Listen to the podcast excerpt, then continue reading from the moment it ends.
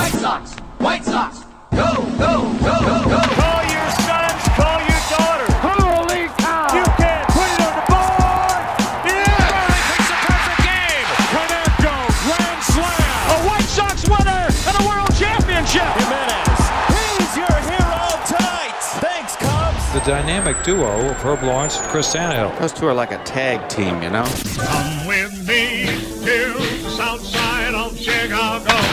Hi, this is Jim Thome, and the best White Sox talk is on Locked On Sox podcast with Tanny and Herb. Tanny and Herb.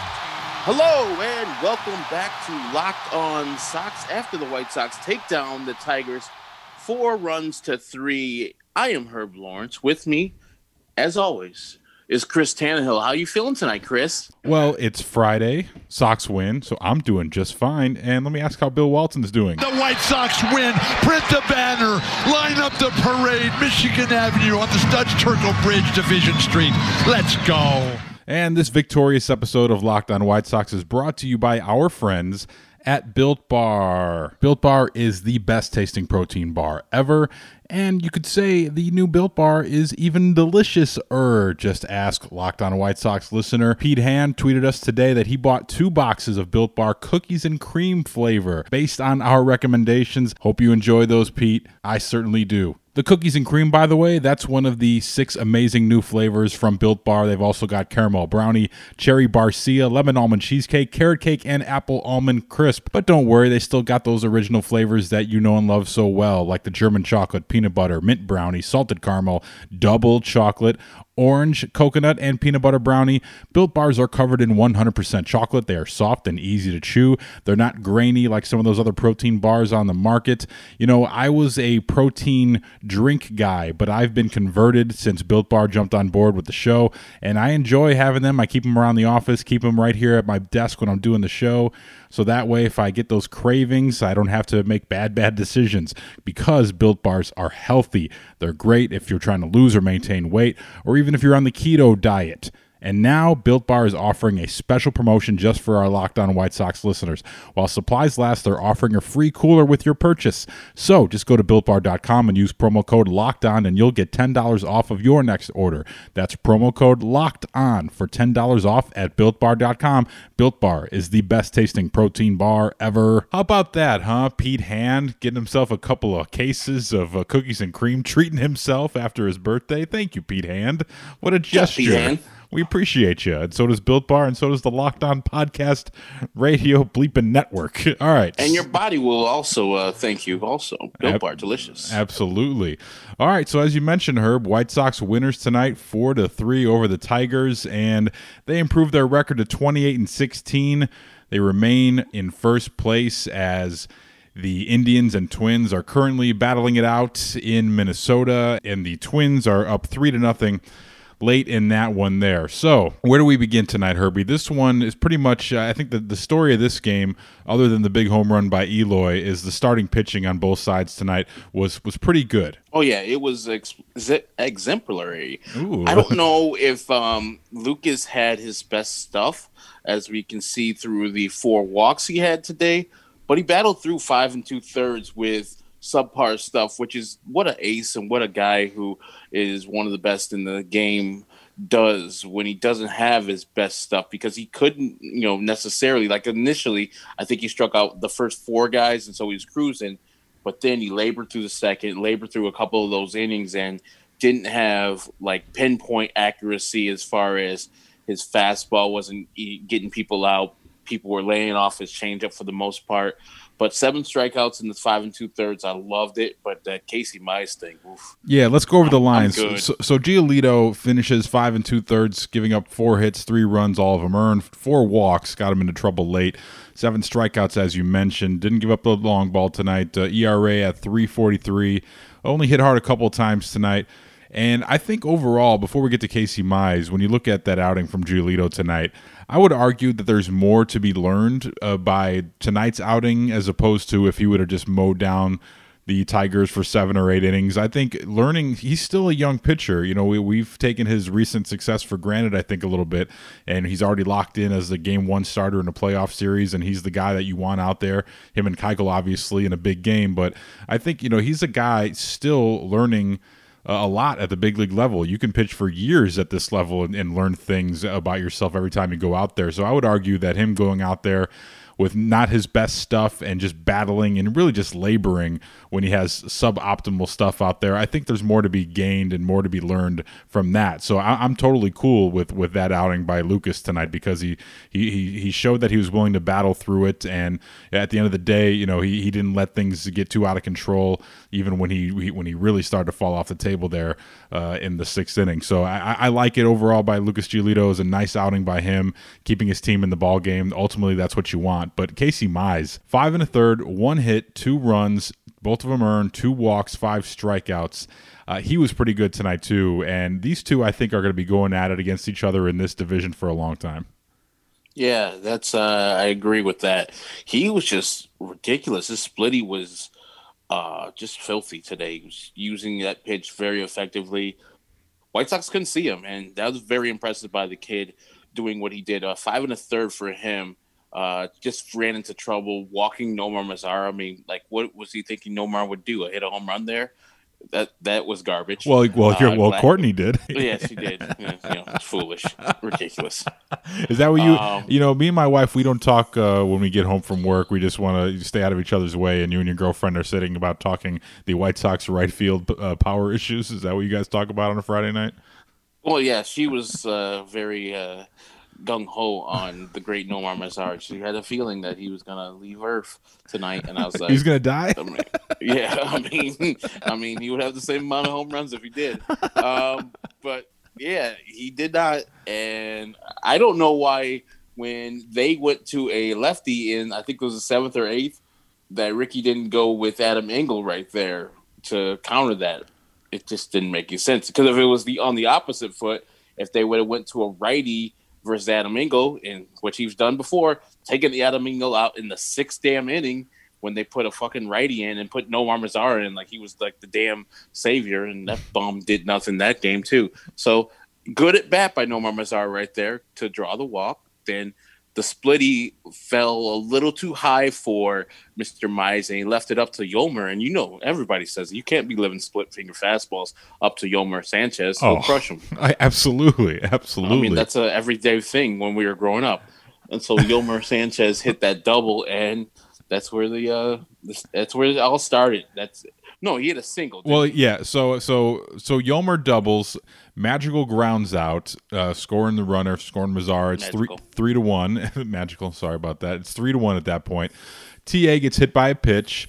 And then Eloy comes up, and, and I'll say this about Eloy: he hasn't had many like signature moments this year. We've had many from Luis Robert and other guys in the lineup where you, you remember that moment sort of forever. But I think this year, finally, Eloy had a signature moment for the White Sox in 2020, and it came when the Sox needed it the most. Eloy hits it high in the air, deep left field, way up and out of here. Bring him home and bring the Sox a three-run home run. Give the lead 4-3. A towering fly ball and that one just didn't come down until the Sox had the lead. Absolutely. It was a towering line drive, George Hoffman, and uh, Eloy knew he got it. So I was pretty confident that was going to get out. But uh, did you have any doubts when you saw that one? Were you kind of willing it uh, to get over that fence a little bit? I initially, when I heard the contact, saw it, I was like, "That's gone." I thought it was going to be 10 rows deep, but apparently there was a 10 mile per hour wind blowing in from left field. So that made a wall scraper. But yeah, I thought that was going to be really gone. And like it was amazing that he got his hands above that ball to hit a home run that high. It was a, what was it, a 95 mile per hour fastball armpit high and he got his arms up there and just murdered that pitch 105 miles per hour out to left center field Absolutely. I was just about to look up the exit velo on that one, so thank you for that. Um, up until that point, this from stat guru, stat maven Chris Kamka, who was on fire tonight. He had a couple of great nuggets and one I'll hit you with in a little bit. But he says the White Sox had four runs on two hits. The last time they scored four plus runs on two hits or fewer was in the Andy Hawkins game on July 1st, 1990, where, where he, of course, had the no hitter against the White Sox back in 1990, 30 years ago. My goodness. So, uh, certainly a big hit for Eloy in that spot. then after that, the bullpen takes over. You had Evan Marshall come out there in a little bit of a, a role switch there. He comes out a little bit earlier than he's accustomed to, but he did a nice job. He ends up getting the win. He goes one and a third inning, giving up just the one hit, lowering his ERA to 266. And then Codi Heuer comes in. He gets his fourth hold of the year, working a, a, very clean inning. He looked great doing it, striking out one. And I saw some conversation on the Twitter machine today. This from our guy Be- Beefloaf at Mr. Delicious 13.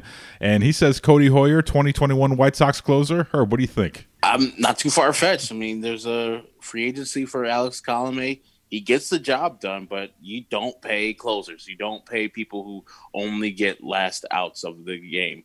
You pay for outs, and he gets them, but he'll be paying. He'll be paying very much a high price for Alex Colome.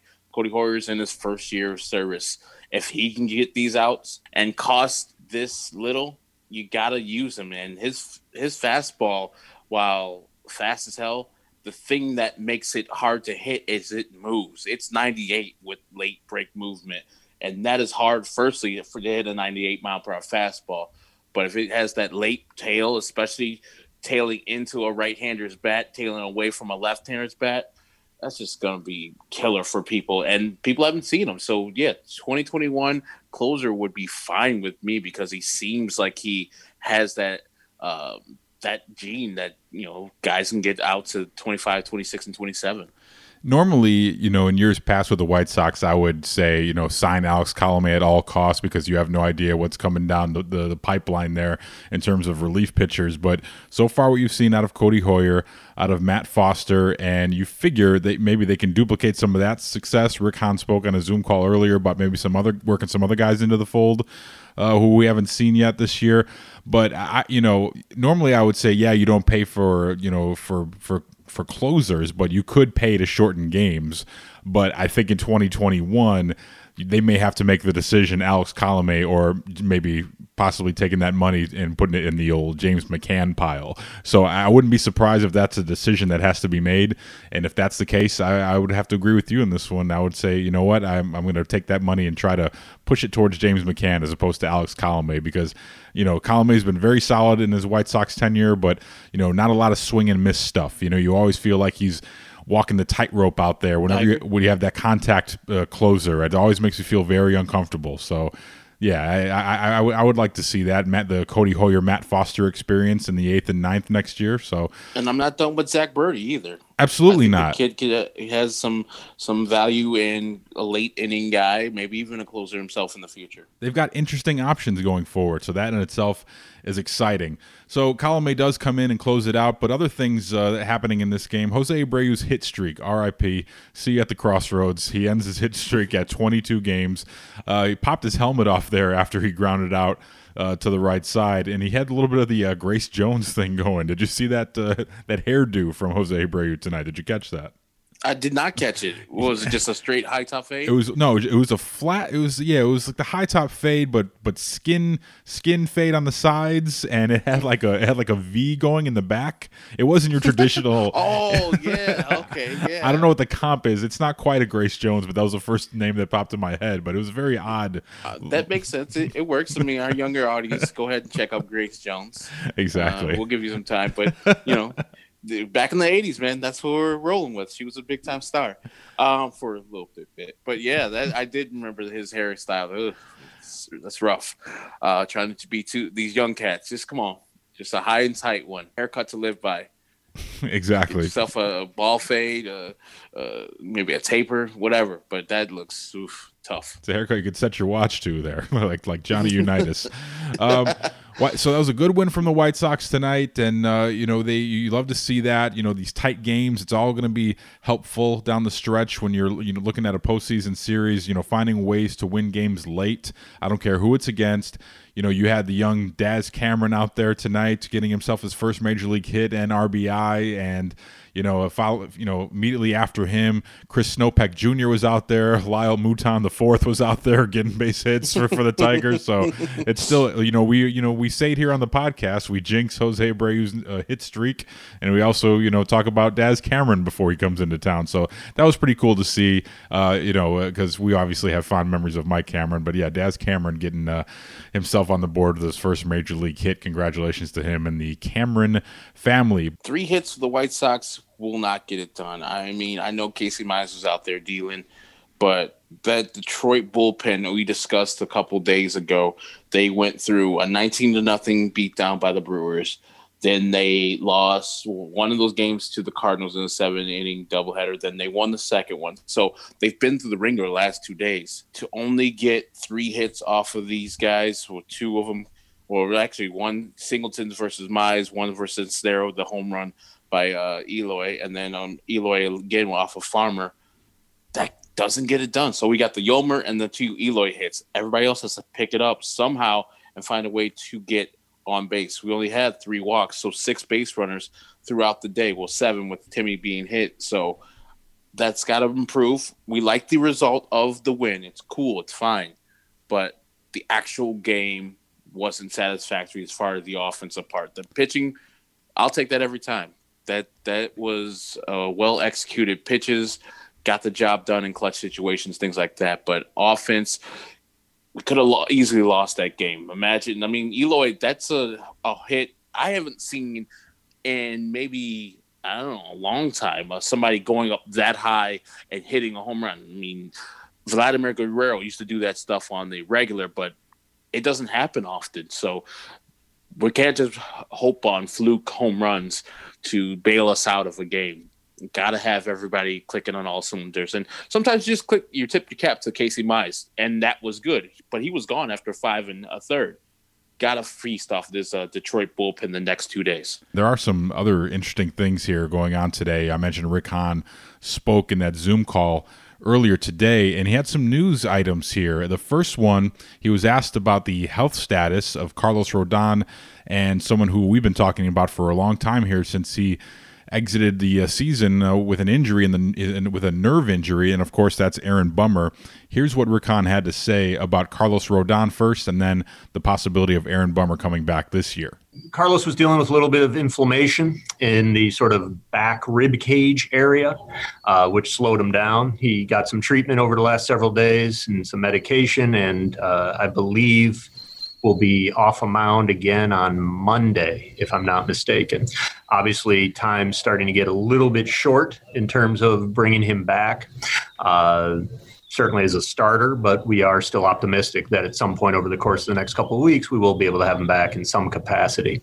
Uh, similar to what I said with Bummer, just to potentially preview a future move, there's a chance we wind up putting Carlos on the 45 day IL at some point. That doesn't change his timeline uh, because day 45 for him is actually Thursday of next week, and we don't expect him necessarily back before then. As for Bummer, he continues to progress, actually. He, he's, uh, as I alluded to previously, previously. We had him on a very deliberate, slow build uh, throwing program, uh, one that would conceivably bring him back for the final stretch of the season here, the last week of the season or so. And thus far, knock on wood, he's hit every milestone. So he remains on track to potentially rejoin us uh, uh, some point on the road and on that final road trip.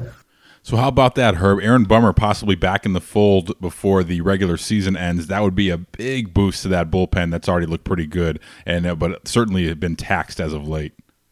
Yeah, he makes everything better in the bullpen. You spoke about it extensively.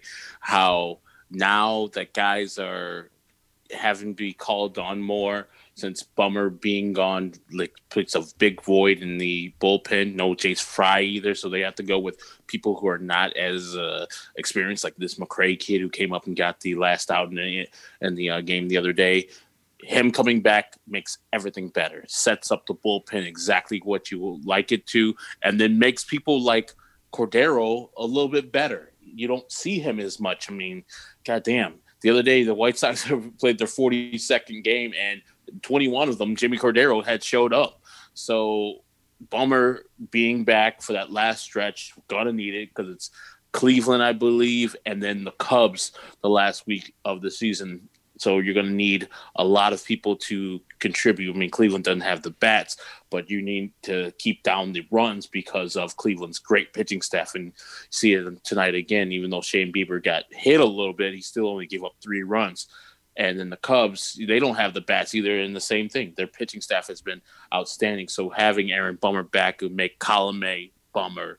Then you, you can have Evan Marshall Heuer, uh, Foster, you know, everybody go back into their slots. Cordero can be a guy that you don't have to depend on, a guy that is there to get innings when you're getting a blowout or getting blown out. That will be his ideal role this year because he doesn't have it like he had last year. So, yeah, Aaron Bummer will be a welcome addition back to this team. And if we need to go to that third game uh, in that first round, love to have Aaron Bummer pick up some of the innings, like do a bullpenning game if we don't trust Dunning or we don't trust Cease to start that game, or if they we do trust him to start that game, him or some other guys are the first couple guys out of that bullpen, high leverage guys who are just going to shut down that other team until we get our offense together. Yeah, I'm certainly I'm cautiously optimistic about this. You know, many people were quick to say, "Well, he's done for the season," but I think I said at the time when you're dealing with these nerve injuries, no one knows. It, it literally, they're just you know they're, they're not going to do any operations, any procedures. So literally, they're just waiting to see how he feels after extended rest, which they gave him, and then he started playing catch, and all reports after that were good.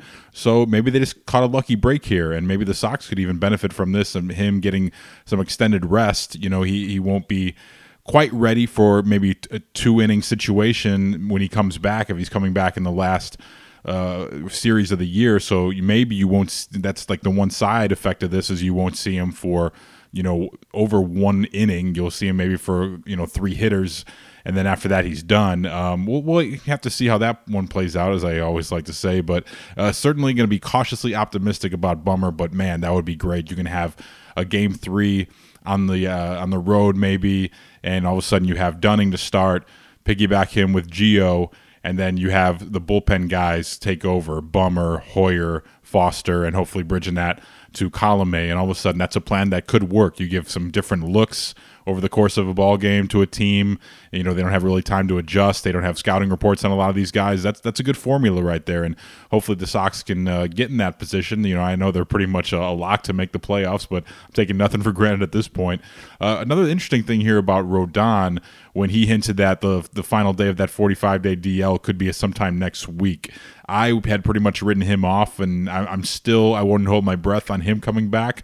But wouldn't that be nice if they could get him out there?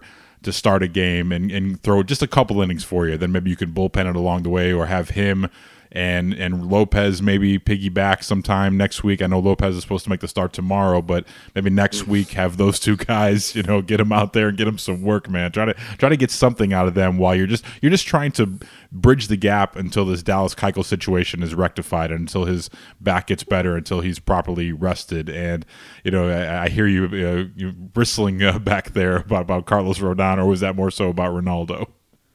It's more Reynaldo, but also Rodon too, because when Ricky gets his familiar toys back, he likes to automatically play with them. So like Yolmer's got two goddamn starts already in this time. Like he get uh Yo Yoan gets to sit down and it's Yolmer time. I'm good. Like that air he made, that's a routine ground ball. Come on. Good job on the double. We appreciate that. That's why but, you're here, buddy, to make that play in the ninth inning when you have Alex Colome, the contact pitcher, out there. We need yeah. you to make that play, Brad. and so that's what he'll do with Rodon. Man's coming off an injury. He'll be out there, you know, in the rotation. Hasn't earned it. Has been hurt. Can't stay on the mound. Like we got Reynaldo tomorrow on the bump for some damn reason. I know we're running out of pitchers and because of Keuchel being hurt, but I would rather see somebody else anybody else go to the mound tomorrow than Reynaldo Lopez. I've had enough I, I think I think you'll see probably enough. a good guy, I think you'll you'll see enough guys. I think get a crack at it tomorrow. Maybe we'll finally see an extended look at uh, Bernardo Flores, the the White Sox uh, enthusiast and historian himself, uh, Bernardo Flores. Maybe because we barely seen him at all this year. So maybe you can see him out there for a couple innings, piggybacking it. You know, so uh, it'd be interesting to see how they how they. I would uh, rather see Geo do that. I would rather see Geo start the game, uh, Giovanni Gonzalez, Yeah. and then have uh, Reynaldo come in, piggybacking him, and maybe see if Reynaldo is better out of the bullpen. Just coming out of the bullpen, having that warm up, doing those things, and then maybe transition him to that type of role. See if he can find some some success with something else than starter because they've done it ad nauseum. I mean, that's how Mariano Rivera became a good closer because he was a shit starter. He couldn't do anything. And then he was like, okay, I do have this one pitch that no one can hit. And if I'm only going to pitch for an inning, here's a cutter, here's a cutter, here's a cutter, here's a cutter. And he became a great closer. Let's just try something else. He has good stuff, but he doesn't have the good stamina or the good stuff or the good brain to understand like what pitchers hitters are trying to do to him and how to keep the ball inside the strike zone without it being a meatball. Heard it here first, folks. Uh, Herb Lawrence declaring Reynaldo Lopez the next great closer in baseball history. So I, I Could be.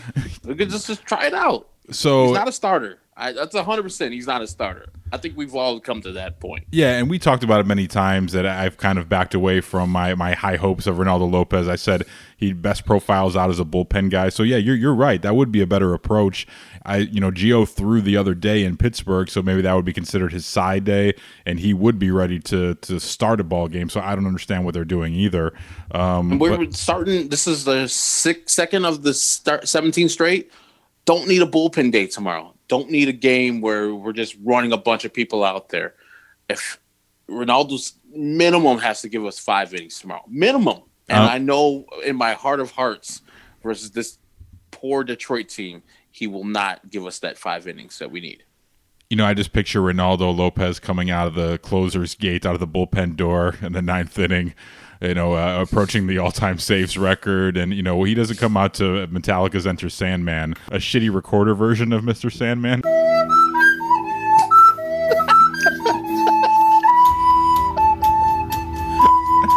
Here comes Reynaldo Lopez. now pitching. Number 40, Reynaldo Lopez.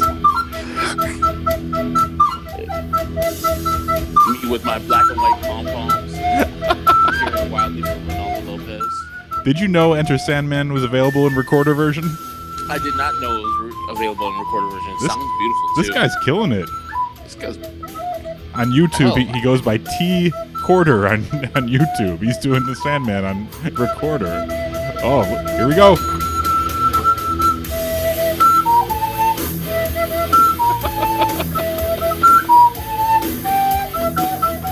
Anyway, I like to dream. Well, you put you put it in my mind about Reynaldo Lopez being the next great closer, and you know, we'll, we'll- you know, I'd love to see it personally because I love recorders.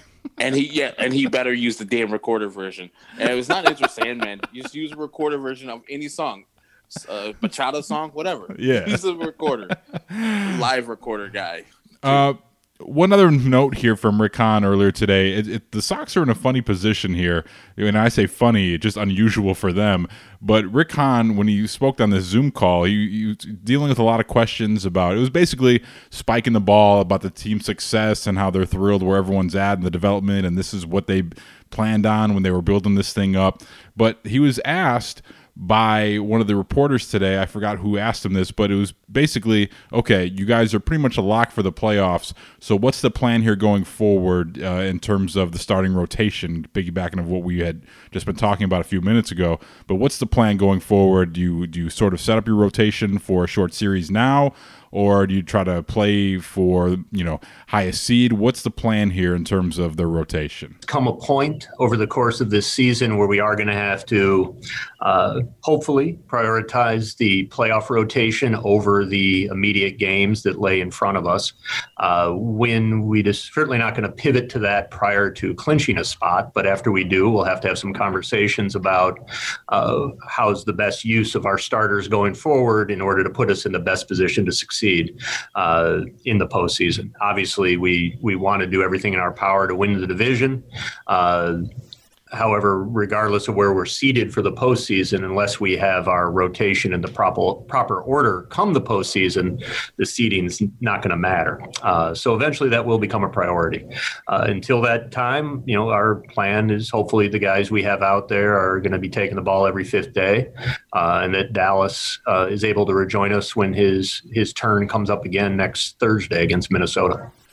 So there you have it. The most important thing, Dallas Keuchel's health and his back and making sure he's ready to go because this is not the 2005 White Sox that's going to come out there and have complete games from four guys in their rotation. This is a team that's going to rely heavily on those first two guys. So it sounds like they're going to try to set it up to make sure those two guys are going game one and two regardless. So what do you think when you hear that, Herb?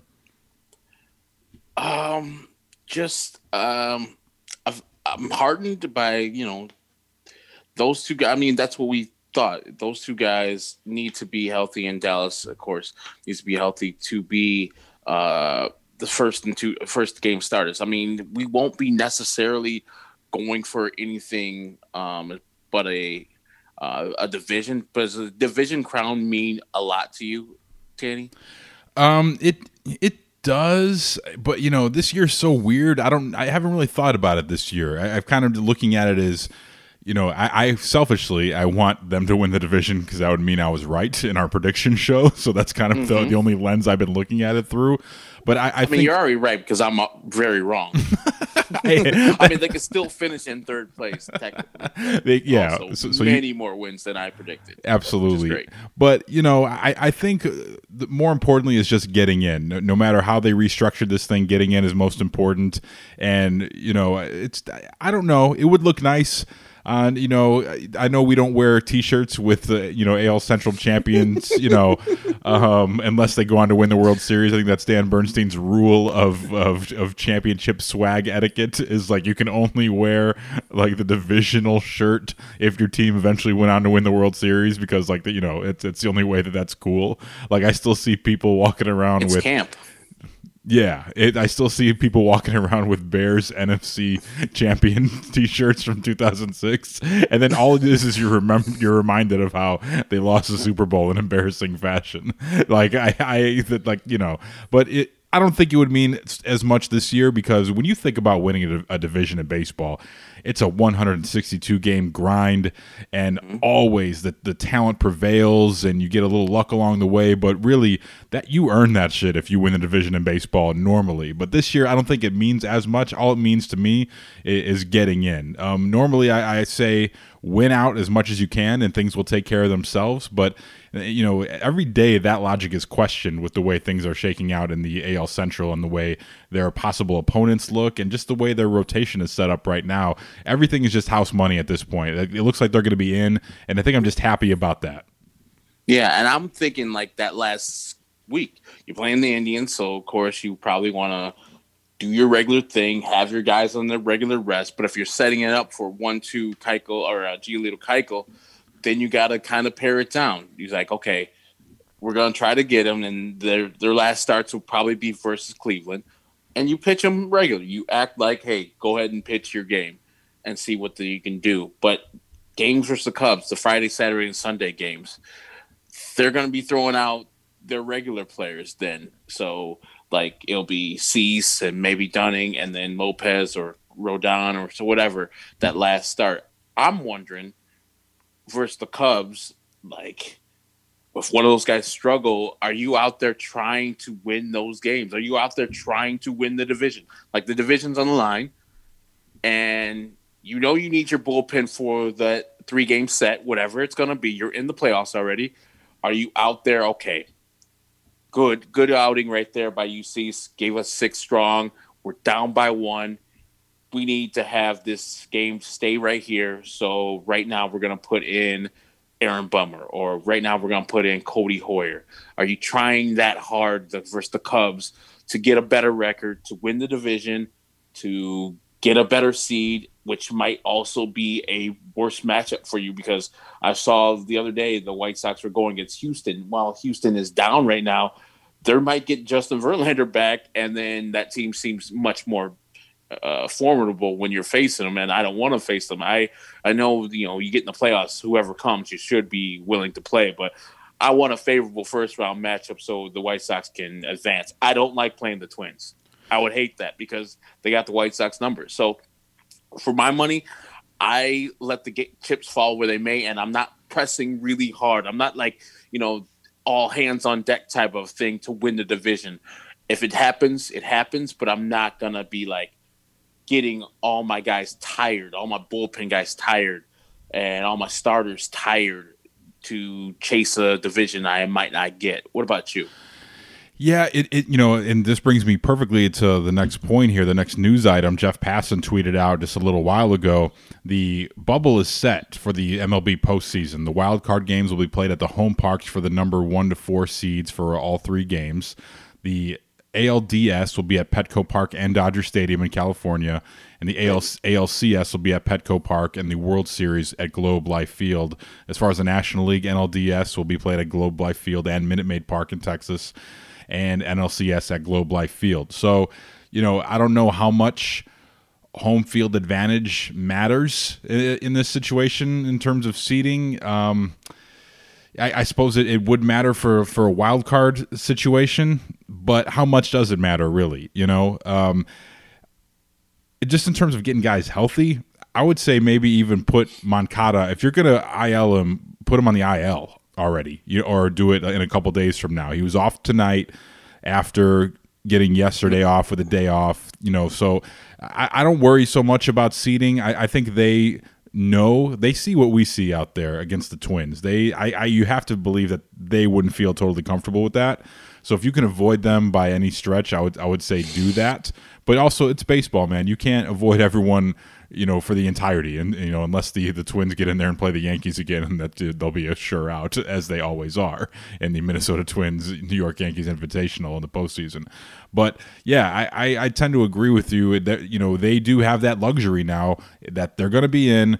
So play for whatever matchup you see fit, and just make sure you're healthy because the only way this team is going to have a shot at going deep in the postseason is if everyone's healthy. They don't have the depth that some of the other teams have. So just line it up as best you can. You're playing with house money, and like you said, see where the chips fall. You know, but uh, I, I, wouldn't go full out balls to the wall for seeding because you know you may be doing that and, and get swept out in the first round by by a team that matches up better than you. So you just have to give yourself and put yourself in the best position to be a threat in that postseason. So and then that comes with health, and that's all that matters for them at this point. So, yeah, that that's kind of how I see uh, how that playing out towards the last couple weeks of the year. So, you know, everyone's going to be going to be trying to improve their position because everyone's got their own set of circumstances. Like the Cubs may not want to face a certain team that they're slotted to face, so they may want to push and, and, try to win as many games as they can. And by the way, they're they're fighting for their lives right now. The Cubs, like you know, they're they're on that slow downward spiral. Mm-hmm. So they, they may be a real desperate team by by that last weekend of the year, and so they may be dangerous because of that fact. So yeah, no White Sox fans want to put the final nail in that coffin if they could. That's the thing too. I hope Ricky oh, abstains from that. I didn't even says, think of that, man. I didn't even think about the the Rick Renteria factor in that situation. Yeah. I, I, assume the Cubs are going to be in. You know, I, I just they're falling off the table. I know, so man. Badly. And if they get into third place, which is very possible, they're not going to the playoffs because that division is shit. Like they have a nice, decent, sizable three game lead right now, but they have been playing like garbage. But one, you know, Luckily one bad week them, here, yeah, one bad week and it's over with. Yeah, lucky for them, St. Louis and Milwaukee are at 500 and below 500. Same thing with Cincinnati. So the division is garbage. Uh, that 13 and three start was a godsend for them. Since then, they've played like under 500. It's been trash. Absolutely, 13 and 17 since then. Bad. Yeah, man, it- things can be drastically different uh, for better or for worse uh, over the next. What is it? Two weeks left, or is it three weeks? We got uh, two weeks, right? Two weeks from tonight is Two the, weeks left. Yeah, the, final Like, series. Yeah. Yeah, we'll be playing the Cubs on Friday at guaranteed rate for the last couple three games. man, wish uh, I wish I wish people could be there. I wish I miss this watching this team, man. It just it, it really sucks, you know. I mean, technically, if the White Sox do get to the ALDS and they do are are playing in Petco, you could theoretically ask one of the people who live in that building across the street from Petco if you can go in there and go up to the rooftop and watch the White Sox in the ALDS or ALCS if if necessary. Yeah, I because I was gonna ask, like, you know, I haven't, I've tried to tr- avoid COVID numbers. I assume they're going up everywhere again, and they're only going to be going up even worse as we get into the uh, colder months here, and you know, people are aren't congregating outside, and you don't have the warm weather keeping people you know, spread out. Uh, so I worry about that, but that they're not going to have fans, right? There's they're, they're going to continue on with the no fans, I would assume, in the stadium. Like, it's weird seeing that Chiefs game last night with those people out there. You know, Yeah, space. They're, probably going to continue with no fans because It's um, worked so far. Yeah, yeah. California is having uh, not great progress. Well, they were uh, saying the rest the rest of the calendar year, like no no live sports here at all. Yeah, you know, like because it's been bad. Yeah, there. Uh, they don't. I mean, it's the sun. They're outside, young, dumb, stupid, and they go back. It's spreading out there, just like it's spreading in some of the southern states. So yeah, when I went there, San Diego County, which is vast, wasn't having a huge problem like the other counties in California were. Were so, but everybody from other counties, which shut down indoor eating and their beaches, were coming down to San Diego County, and people from Arizona doing the same thing.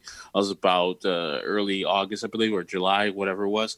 But yeah, they're not going to let anybody in, and yeah, it's not a good idea. I don't think until this thing is known, we get a vaccine, we get something, some treatments that is better. Why would you want to, as we saw with Sturgis, go to an event just to get this deadly disease? Maybe like all the cases that were brought upon by a motorcycle rally in South Dakota.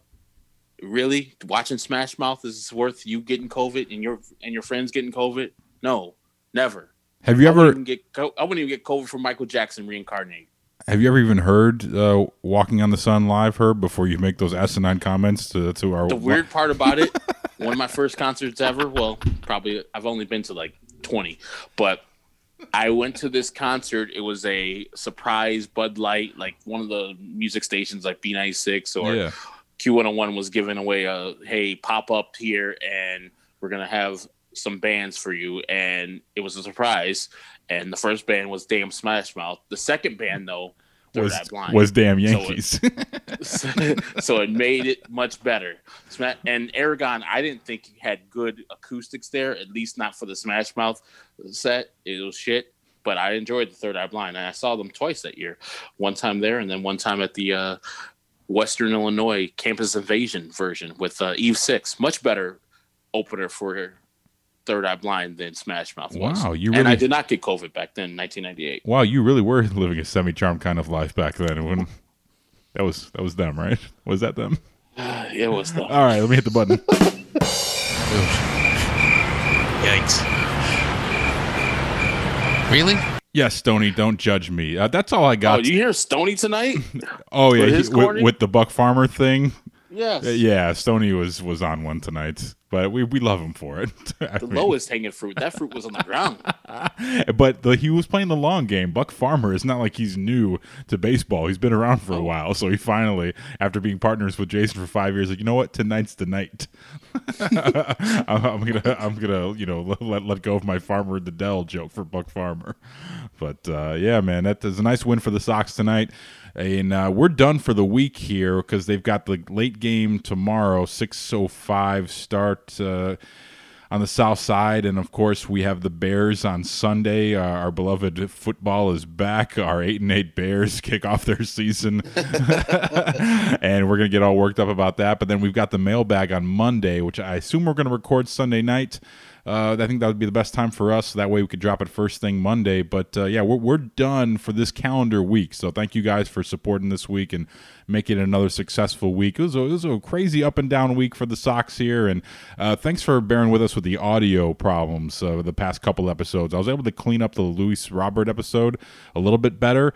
Uh, but I, I, I shit you not, I took out every single cable I have and I, I, unplugged it from my mixer and tried to rule out exactly what the problem was. And i ultimately i found it. It was stupid.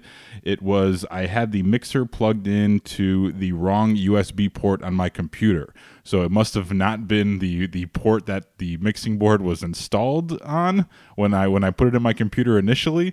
So because of that it was creating a, a hiss. So i thought i was going through all my cables. Like oh do i have a bad cable in here? But of course it was just take one USB port from here and boop, switch it over here. So stupid, stupid technology. I hate it, but I but at least I know now what it is going forward. So thank you guys for being patient with us this week. And how can they get a hold of us uh, for the mailbag? I love it when people are watching the game as they did tonight. You saw a couple of emails for the mailbag trickle in, like sort of in their stream of consciousness. I love being in Locked On Sox fans stream of consciousness. Like they see something happen during the game, he's like, you know what? I'm going to fire off an email to Herb and Chris about this one. How can they do that for the mailbag, Herb? That is perfect. If you are watching a game and you want to fire off a question to us, comment, anything you want to send, it is at lockedonsox at gmail.com, lockedonsox at gmail.com. Yeah, we saw your uh, email there, uh, John Yakest. We, we, yeah, once you think about it, don't wait until you after the game because you might forget about it. So fire it off while it's on the top of mind. It's the middle of the night, whatever. We'll get it. We'll, we'll mark it. I'll read them. Tanny will read them, and some of them I'll read it. Darryl Drake. I, will read it. Don't you tell me. I'll read it. Um, Zach Burns. I said what I said. That's what I said. What I said. I don't even know where this crap comes from, and I'm getting tired of talking about this. Johnny Knox texted me this morning wondering where this crap comes from. If you guys keep making this stuff up and bringing this stuff up, you're going to deal with me. I will read it. I don't want you to tell me what he said. That's what I said. That's what I said. I said I will read it. Don't you tell me what I need to say and what I don't need to say. Uh, Zach Byrne, how about those sweet baseball cards he tweeted us today. Shout out to Zach Byrne. That Luis Robert card, that rookie card, uh, let's see, is it a Topps? It's got like the old school look to it, like the early 80s Topps. That's a sweet ass card, man. It makes you want to go buy a box of baseball cards, man. But yeah, lockedonsox at gmail.com is the best way to reach us for the mailbag. Occasionally we'll fire out, we'll, we'll go through the Twitter and see what people are saying. Like today, when people tweet us some sweet ass baseball cards, we'll uh, we'll mention those while they're in my mind. But yeah, man, I look forward to that mailbag. Should be spirited once again. So that is Chris Tannehill. Follow him on Twitter at Chris Tannehill. Me, Herb Lawrence, at Ecknerwall23. The show is at Locked On Sox on Twitter and on Instagram. So for Chris Tannehill, I am Herb Lawrence. This is a victorious 4 to 3 win over Detroit of Locked On Sox.